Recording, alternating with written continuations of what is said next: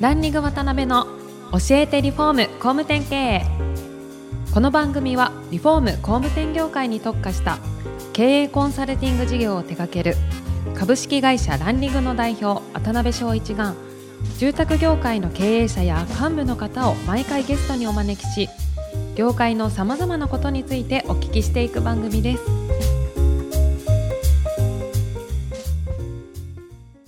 皆さんこんにちは。さあ今週も始まりましたランリング渡辺の教えてリフォーム工務店経営第222回目アシスタントの泉です。えーパーソナリティの渡辺翔一です。渡辺さん今週もよろしくお願いします。よろしくお願いします。えー今回最後の4回目ですけれども、トムさんよろしくお願いします。よろしくお願いしまお願いす。します。はい、ちゃんどうですか？勉強になるでしょう勉強になりすぎてメモがいっぱいで。何書いてるかわかんないですけど。そうですね。で、あのなんか聞きたいこととかあるってさっき言ってましたけど。はい。私もいつか実は起業してみたいなとかちょっと思ってるんですけれど、まあ、このポッドキャスト聞いてる方の中にも起業したい方ってたくさんいらっしゃると思うんですが、こうトムさんからぜひアドバイス、ちょっと抽象的になってしまうんですけど、アドバイスをいただけたらなと思っています。ここだけっていうことですね。ここだけはちょっとずらす。企業の、えーっと成功するためにっていうあそうですねことですよね。そうですね。企業ってほとんど失敗すると思うんですよ。うん。で、企業は目的じゃないんですね。はい手段じゃないですか。人生の目的はやっぱり幸せに生きていくことなんで。で、やっぱりですね、成功するのってね、ぼまあ僕のこういろんな友達とかね、自分自身の経験なんですけど、やっぱ信念なんですよね。あ信念を持てるから、もう絶対にこれ成功すると。思おうじゃないですか。心から思えるビジネスプランと、うん。金も引っ張れるなと。これマーケットあんなと。製品作れるなと。で、チャンネルもこれちゃんと抑えれて売れるなっていう、三段。まあ、孫子の兵法書で、三大きいものが勝つっていうように、成功するっていう、行方にもプランが、綿密にもう三が多い。うん。絶対うまくいくっていう手応えがある。それに裏打ちされた信念を持つまで、持てなかったらやめなさいですね。失敗しますね。ほとんどの場合。まあ、数字的に見てもそうですもんね。そうです。うん。なので、僕はよくね、例えば、ある有名な政治家とかから、起業家を増やすにはどうすればいいかって言われることあるんですよね。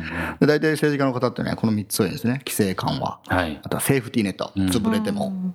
個人保証で破産しないようなやり方。あとは政府が金を貸して、銀行は貸さないから。で、吸っても大丈夫な政府の融資というか投資というかっていうのがね、僕はアホですかって言ったらね、一番重要なのは起業したいと思う人間を増やすことですと。うん。モチベーションというか。心のとか、そんなことをやると、なんかサラリーマンが、俺釣りが趣味だから、じゃあ釣りぐらいでまでもやろうかみたいな話がこう起業になってくるんですよ。そういう粗悪な起業ではなくて、本当に世の中を変えていくぞと。今、世の中のこの不便を快適にするぞだとか、もう心の底からやりたいことで三段があるっていうような、そういった起業家がうん。こう増えていくんだったら、で、彼らはね、金なんとかしますから、あすげえプレゼンして集めてくるし、必ずは補うんですよ。あ、確かに確かでそういうアニマルスピリッツを持った アニマルスピリッツ。アニマルスピリッツを持った人間がいない限り無理なんですよ。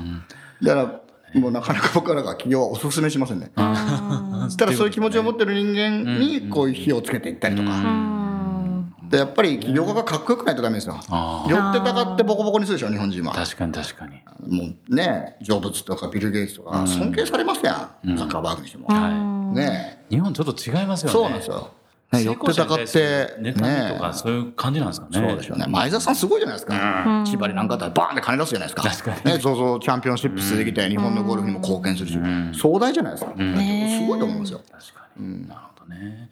とはいえ、なんかその世の中が緩くなってて、別に飯食えないっていうことが多分想像できない国になってる中で、なかなかおっしゃってるアニマルスピリッツみたいなものを持った方って生まれにくい土壌もあるんですかね、あやっぱり。りますね。あうんの、アメリカと日本って大体3分の1ぐらいですね、人口となるほどまあ3分の1から4分の1。はい企業の数は多分100分の1ぐらいなんですね。はで、それはまあ理由っていうのはいろいろあるとは言われてるんですけど、はい周りに起業家がいるかいないか。ああ、なるほどね。お父さんがサラリーマンで、はい。ね、どっかの社長の謝罪会見を見て、俺は社長なんかならなかった。よかったとか出てたらさ、子供目指さないですよ、起業家。確かに。だかっこいい、起業家かっこいいと。ないマーケットを作って、称賛されて、認められて、ね、お金も稼げてっていうのが、起業家、社長がかっこいいっていうふうになることが、なるほどね。僕は一番重要だと思ってるんですよ。なので僕はもう日本大好きですから、はい。長州藩ですしね、あの、一番憂慮してる問題は僕は人口減でも高齢化でもなくて、夢の矮小化なんですよね。これあの、調べたら出ますよね。若者の夢の矮小化ですね。ちっちゃくなってるんですよ。なるほどね。OECD 加盟国ではい、これから自分の人生に対する展望が持てるかとか、自分の人生を切り開けるかっていうのがはい、大体アメリカ中国90%ぐらいイエスなんですね。日本確かに55とかね60とかそんなんなんですよ。で、このもうメディアとか、はね、そういったものが不悲観論、増税しろだとか、日本はこうなるみたういな。ん。ね、悲観的なね、こればっかりですもんね。うん。もちろん根拠なき楽観ももちろん重要ですし、それだけではダメなんですけど、はい。もめちゃくちゃポテンシャルある国なんですよ。日本とのサービス、そのおもてなしの精神もすごいし、高齢化が先に進むってことは、世界も進むんだから先にロボットだとか、いろんなそういったシステムとか、で、見本となるようなこともできるし、考え方次第によって、日本はすごい能力あるんですよね。そっか、高齢化少子化って言って悲観的な捉え方するとそうやけど、先に進んでる、経験できるってことですそう、中国は一人っ子政策の影響でこれから減るじゃないですか。そうするとそれ向けのビジネスっていうのは輸出できますよね。確かに。例えば、農作物も美味しいじゃないですか。質の高いクオリティっていう部分での勝負もできるし、それを作り方を教えるっていうサービスもできるし。で、それしかも今、早く瞬時に IT でできるわけじゃないですか。確かに。見方ですね。捉え方ですね。僕は全く悲観してないですね。日本の将来は。うん、ものすごい強みがあるから。ええまあ、そういう意味でいくと、今年はオリンピックがあったりとか、まあ、オリンピックの後は万博があったりとか、まあ、すると思うんですけど、それこそ世の中ではね、オリンピックまでや、この景気はとかね、まあ、いろいろこう、おっしゃる方も多いと思うんですけど、なんか、友さん的にその、オリンピック後の日本の住宅マーケットってどういうふうに、まあ、住宅マーケットに限らずでもいいんですけど、どうなられると思われてるかっていう。日本自体ですね。そうですね日本はもうはい間違いなくその緩やかに人口は今のところ減っていきますよね。ねだけど統計上ゼロになるとか言うじゃないですか。何百年後。ならないんですよね。正直人口多すぎなんですよ、今。日本っていうのは。例えばワールドウォー2第二次世界大戦の後は6000万人なんですよね。今の半分ですよね。で、今カンパチの住宅まだすごいじゃないですか。人、人だって。はい。すげえ、もう人が多いんですよ。この国の国土面積にしては。なるほど。僕は1億人ぐらいでバランスすると思うんですよね。だってそうじゃないですか。土地が安くなって。であと相続税がもしなくなったりとか、そうなっていくと子育て世代は金使うし、でもうそこに例えば生産性も上がって、でフランス出生率上がったじゃないですか。そすね。それでどっかでバランスするんですよ、今住みにくくなってるんだと思うんですね、子育てしにくくなってると思うんですね。どっかで神の見えざるでバランスはしてくるだろうと思ってますよ。だから一貫してこれからやっぱ言えることは僕はクオリティオブライフ、量より質の時代になるんですよ。人口が減ってきて、はい。本当に美味しい店、くつろげる店が必要となってくるし、そういったサービスになっていくわけですよ。だからまあ例えば熱海なんて、今ね、僕よく夫婦とか、すごいいい宿があるわけですよ。それいっぱいですよね。全部スイートで露天風呂があって一泊10万近くしますけど、逆に大箱で、あの、座敷で、なんかこう、固形燃料で、座布団一体式の椅子に座って、浴衣で宴会みたいなところも死滅してますよね。確かに。それも高度成長期なんですよ。だからその高度成長期の頭はもうきっぱりしてて、絞ったセグメントに、その人たちがコスパがいいと思うようなクオリティの高いサービスをリーズナブルに出していくと。まあ高くてもいいですけどね、思いっきり富裕層だとね。そういった質ですよね。だから量より質ですよ。なるほど。何百頭何千頭っていうのを同じ売り方でやってるメーカーが衰えてきて、セグメンテーションしっかりされた会社さんが合う固定費であって、そういう家が多様化して、僕は、まあ、今の10代が家買う頃はもっと楽しくて、いい家がコスパの家が揃ってて、いいんじゃないかなと思う。なるほどね。マーケットが上げ調子だと努力しないから、企業は。だから僕の会社と組みたいという会社がすごい増えてるんですよ。やっぱ厳しいからですよね。うまくいってる時は何やっても売れるわけだ。まあそうですね。本当に消費者を考えてやっていこう、えー、トムちゃん力貸してよっていう会社が増えてきてるのは、これエンドユーザーにとっていいことですから。うん、確かに。うん、なので僕はいいんじゃないですか。適者生存すると思ってます。なるほどね。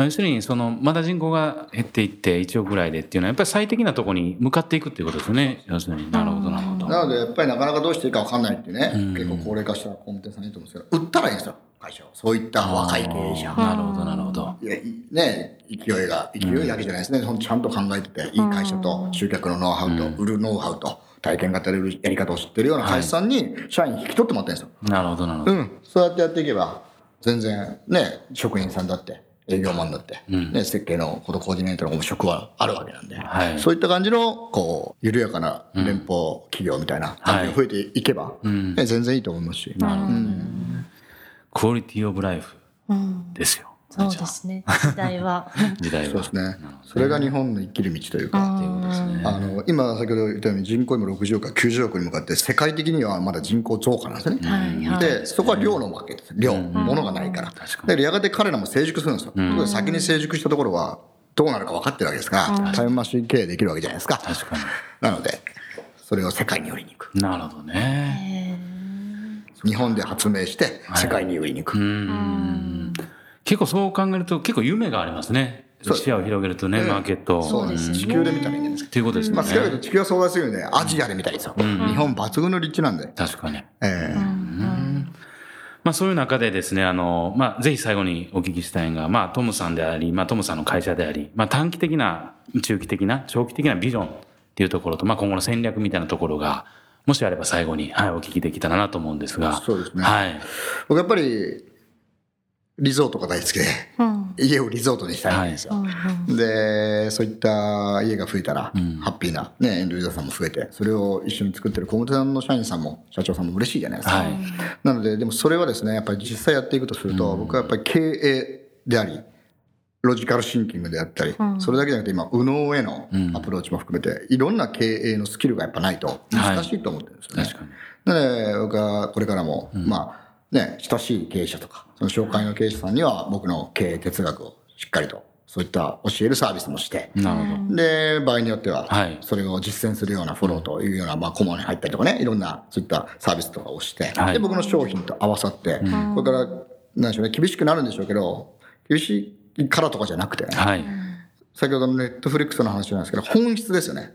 家って住んだ後楽しいかどうか、ハッピーかどうか、ね、ローン払っても価値があって買った甲斐があるかどうかっていうところに焦点を当てるビジネスっていうのをですね、一緒になるほど。コツコツとはい。やっていければいいかなと。だから僕も二人で僕たちのやり方でやるっていうのを決めてるんで、なるほど焦って量を拡大して IPO する気もないんで、本当に長く付き合える。親友と呼べる社長仲間とですね、そこの社員も僕の、ね、仲間だと思ってですね、そうやって付き合っていける会社さんとだけ一緒に努力して、エンドユーザーさんのためにやっていければというふうに思ってます。なるほどね。なんか小さいですいません。いやいやいやいや。いやですけど、本当に軸がぶれないですし、行動が言われてることに全部紐づいてるじゃないですか、しっかり。ねえなんか、すごいなっていうね、意志の弱い僕には。あの軸がぶれる要素ってあるじゃないですか。はい金がなくなった。給料払わなかった。はい。だから僕軸ぶれるのが嫌なんで、軸ぶれないように少ないんですよ。あそういうことやる。ことを減らしてっていう、そこを逆算ですよね。あー逆にそこをそぎ落としてるわけですね。そうです。軸がぶれたくないんで、うん重要な価値観の一つです。なるほどね。えいやーどうですか ?4 回お聞きになって、愛ちゃん。ま学んだことが多すぎてまだ私は学びきれてないと思うんですけど 湯気がちょっと出てますね。一生懸命お話についていくのに必死だったんですが、まあ、知識とか経験もありつつもでもこう情熱とか人のご縁を大切にされているところとかそういう人間らしさもあって、どこの目線から言ってるんですか今。あれはすいませんすいませんなんかすごく魅力的な方だなっていうふうに感じました。はい、ありがとうございます。はい、はいそれではまだまだお話伺いたいのですがそろそろ時間が来てしまいました、えー今回で最終回になります。岡崎様本日はありがとうございまし本当貴重なおた話ありがとうございました。はい、ありがとうございました。今回もランリング渡辺の教えてリフォーム工務店経営をお聞きいただきありがとうございました。番組では渡辺や住宅業界の経営者幹部の方へのご質問を募集しています。ウェブサイトランリグにあるお問い合わせフォームよりお申し込みください。お待ちしています。